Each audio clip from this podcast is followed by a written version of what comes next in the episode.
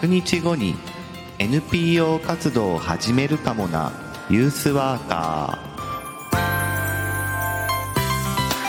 ー。おはようございます。2月16日木曜日朝7時名古屋からお届けしています。ユースワーカー社会教育士の白川陽一白さんです。若者の成長や社会参画福祉働くことなどの日常生活全般に関わりながら居場所づくりや地域づくりなどをしたり若者のコミュニティや意思決定を支え彼らが社会の一員になっていく手助けをする仕事をしたりしています、えー、昨日熱くですね喋ってしまったんですが、えー、働き方暮らし方っていうことでしたあのー、まあ簡単に復習するとですねえユースワーカーあるいは対人支援に関わる人えっていうものはまあ結構働き方って、えー、いろんなライフスタイルに合わせな、若者のライフスタイルに合わせなきゃいけないから大変ですよねっていう話。じゃあどうやって働き方を考えていこうかっていう時に、えー、やっぱり働くっていうことについての考え方もあるんだけども、僕としてはやっぱり暮らし方っていうものに根付くようなものの土台があって、えー、働き方っていうのを考えるのが大事じゃないかっていうことですね。でもう一歩ですね、えー、考えを一歩進めた、えー、自分の意見があるというか考えがあるので今日はそれを紹介したいと思いますでは今日もよろしくお願いします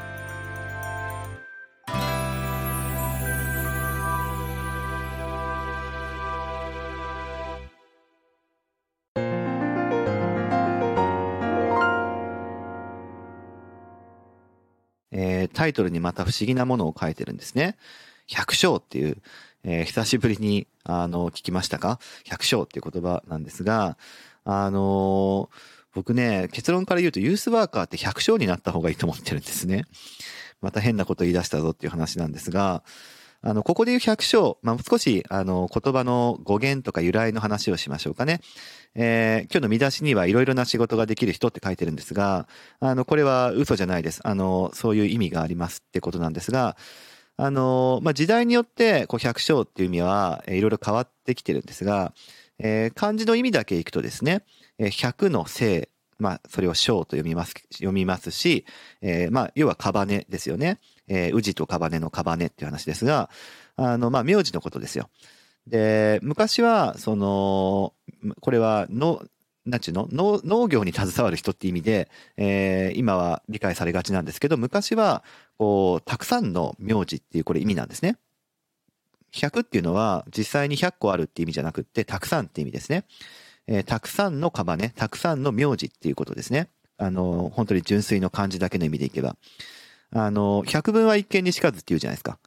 ね。あれは本当に100回聞くよりも、え、1回見た方がっていうふうに訳す、訳してもいいんだけど、たくさん聞いても、えー、たくさんたくさん聞いても1回見る、ことにはかなわないっていう、えー、そういう意味が本質なわけで、えー、100分は一見にっていうその100は、え、たくさんって意味ですね。え、それと同じように百姓っていうのは、たくさんの、まあ、名字っていう意味なんですが、あの、名字っていうものは、あの、まあ、ファミリーネームっていうことでもあるんですけど、どういう家に属してるかみたいな、えー、ことで付けられていました、昔はね。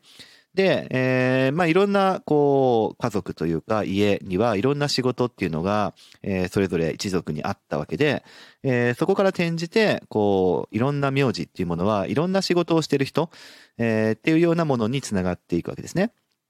だから、一つの、えー、カバネだけだと、まあ、一つの仕事をする一族っていうか、えー、そういう意味なんだけど、100のカバネだと、あのー、たくさんの、えー、仕事をしている人っていうような、まあ、集合的な意味になってくるわけであって、あの、転じてだから百姓っていうのはいろんな仕事ができる人、えー、っていう、えー、意味になってきます。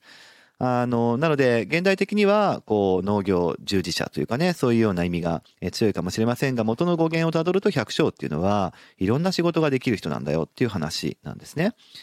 で、ユースワーカーは百姓になった方がいいなっていうふうに思ってるんですが、あの、昨日もちょっとお話ししたんですけど、まあ、僕としては、その働き方っていうものに関して言うと、あの、長時間労働っていうものに対して時間のパラメータをどう減らしたらいいかっていう考え方でもないし、これはワークライフバランスの考え方ですね。えー、仕事と生活っていうものを切り離して、えー、まあその二つは全く違うもので、えー、お金をもらうための仕事、生きるための生活っていうものが二つあって、で、それらを自分のためにどう管理していけばいいかっていうワークライフマネジメントっていう考え方でもなく、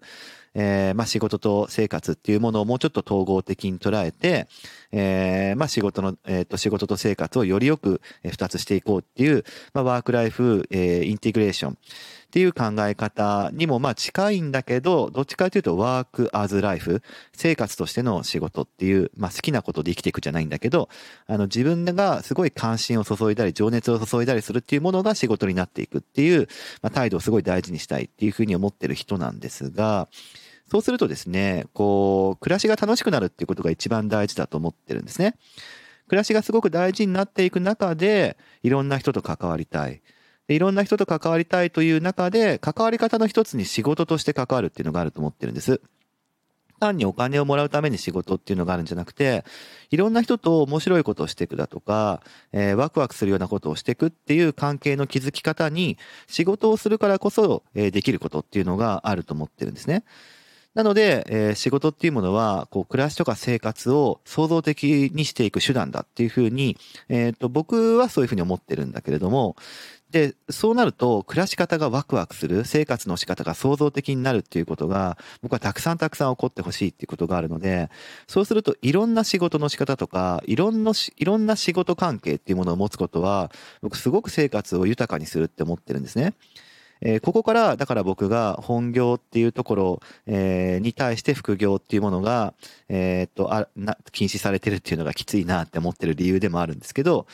あの、今だとまあ、パラレルワーカーっていう言葉もあるようですが、えー、いろんな仕事を並行的にパラレルに走らせるワーカーっていうのをパラレルワーカーっていうふうに言うわけですけど、まあそっちに近いかな。えー、質の違う仕事っていうものを並行的に走らせる。だから仕事っていう線が、えー、何本も何本も何本も、えー、走っていて、それらを遠くで見た時に太い束になって見えるみたいな、そんなイメージだと思うんですけども、えー、100本の糸がですね、束ねられれば、えー、1本の太い綱になるようにですね、えー、人一人の生き方っていうものが太くなるために、えー、たくさんの糸を紡いでいくっていう、そういう考え方が、まあ、百姓っていう人の生き方であり、えー、百の仕事、いろんな仕事を、ができる人っていうことだと思うんですけど、あの、理念的にはそういうことですね。具体的に言えば、その、ユースワーカーが、えー、どういうような関わりをするか、誰とどこでどんな関わりをすることでどんなことを目指そうかっていうことについては、あの、限定的に考える必要ないと思ってるんですよ。結局、ユースっていうこう若者っていうところは、まあぶらさないんだけれども、その若者に関わるものだったら、あの若者とその、それを、えっ、ー、と、包み込む世界とか社会ですね。えー、それは、そこには自分ももちろん含まれてるんですよ。その世界とか社会にはね。っていうものをより良くしていこうっていう営みだから、そのためだったら、えー、どんなポジショニングをとってもいいって思ってるわけですよね。私は、えー、なんちゅうの、ユースセンターの中で、えー、若者と一緒に話を聞くっていうことしかしませんって、誰が決めたんですかっていう話で、自分が決めてるんでしょ？もちろんそれを、えー、することが好きだったり、そこに自分の強みが発揮されるっていうことを、があるんだったら、もちろんそれを重点的にやるっていうのはいいんだけど、えー、話を聞くだけで、えー、自分が、あの、もっとこうなったらいいのになって思う社会っていうものがあったとして、話を聞くだけで、えー、まだちょっと、こう、足らないとこがあるんじゃないかとか、もっとしていきたい、作り出したい未来があるんじゃないかって思った時は、別にユースセンターっていうとこを離れて、えー、若者に関わる何かっていうのをやったっていいですよね。あるいは、こういうものが、えー、若者たちの、あの、ニーズに応えれるこういう仕組みがあったらいいなって思った時に、それは今自分のリソースの中にはないから、誰かが作ってくれるまで待とうってなんなくてもいいですよね。自分で作ってもいいですよね。で、そしてそれが、えー、例えばユースセンターという枠の中で、えー、ユースワーカーとして関わるっていうことでうまく理屈がつかないときは、全然違うポジショニングで、えー、仕事をするっていうことが僕はあってもいいと思うんですよね。あの、もう少し具体的に言えば、例えば若者の社会参画とかね、えー、いうようなことを考えたときに、やっぱりユースワーカーっていう肩書きで、つながりやすい人とつながりにくい人がいるわけですよ。街に関わるみたいなことを、え、やっぱり何と言っても一番関わりやすい、え、種類の人たちって僕はやっぱり街づくりっていう言葉を、え、中核に置いてる人たちだと思うんですけど、あの、やっぱりユースワーカーとして街づくりの人に関わろうとすると、どうしても彼らから見ると、え、我々の見方っていうのは、え、なんかこう支援職、え、をしてて、何かこう、そういう、え、っと、困ってる人を助けるとかね、みたいなものとして見られがちえー、そう、全員がそうだって言ってるわけじゃないですよ。じゃないんだけど、やっぱりそこから漂う、えー、業界の雰囲気とかっていうのを考えたときに、えー、なんかそういうふうに見られがちだったりとか、まあ、要はソーシャルワーカー的な関わりと何が違うのっていう話と、えー、折り合いをつけないと街づくりの人たちに関われなかったりとか、えー、もうちょっと言うとユースカウンシルとかね、あの、若者が、えー、自分たちの権利として、えー、社会に関わっていこうとする動きをサポートするユースワーカーってことがあったら、どっちかというと、こう、政策とか、えー、政治とか、そういうところに、えー、まあそういうフィールドに、えー、彼らと一緒に進出していかなきゃいけないわけだけど、でもやっぱり政治とか、えー、政策とか、えー、そういうような、えー、ところにユースワーカーとしていくと、えー、まだやっぱりなかなか認知度も高くないので、なんでユースワーカーという人がこういう領域にタッチしてきてるんだろうっていうふうに、え、関わりにくいっていうこともある。もちろんユースワークとかユースワーカーの業界的な発展を考えれば、そこで、え私たちがここの領域にはみ出していくっていうことは必要なんですよっていうふうに、え業界として拡充、発展、えみたいなところをしていくために動くっていうことももちろん大前提。っていうことは前提にありながらも、でもやっぱり街づくりとか、えー、まあ、政策決定とか、みたいなところの人たちに関わりやすくするために、えー、ユースワーカーっていう肩書きだけじゃなくて、えー、じゃあ街づくりのコーディネーターですとか、コンサルタントですとか、あるいは政治っていうところで行くんだったら、もう少し、えー、まあ、違う肩書きを使って、彼らと一緒に何かしていくだとかっていうものもあっていいわけですよね。ってことを考えると、いろんな肩書きとか、いろんな、えー、ポジショニングっていうものを、えー、やっぱり、まあ、ユースワーカーっていうところで今日は語ってますけれども、えー、そもそも仕事をしていくっていう時にあたって、僕それ、パラレル、えー、複数に重ね合わせで持ってるって結構大事だって思ってるんですよね。えー、こういう考え方を持っている人ですってことですね。で、まあ、本当にそれは、あの、太い綱が一本一本の糸、細い糸からできてるっていうこともそうだと、えー、さっきも言いましたけども、あの、そういうふうにすると、例えば一つの仕事がね、プチって切れたとしても、えー、っと、100本の細い糸で紡がれた1本の糸があったとしてね、1本切れたとしても99本あるわけですよ。そうすると、あの、生活のために稼がなきゃみたいな気持ちっていうものが、えー、少し変わってきたりするわけですよね。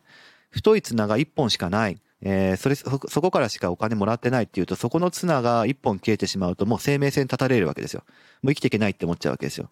そうすると、なんとか、えー、いろんなものに妥協してでも、そこの仕事にしがみつかないとって話になってくるんだけど、そうじゃなくて複数持ってるっていう感覚でいれば、別に1本切れたとしても、他のもあるから、本当にやりたいことっていうのをちゃんとすることができる、えー、安心してすることができるってことにもつながるし、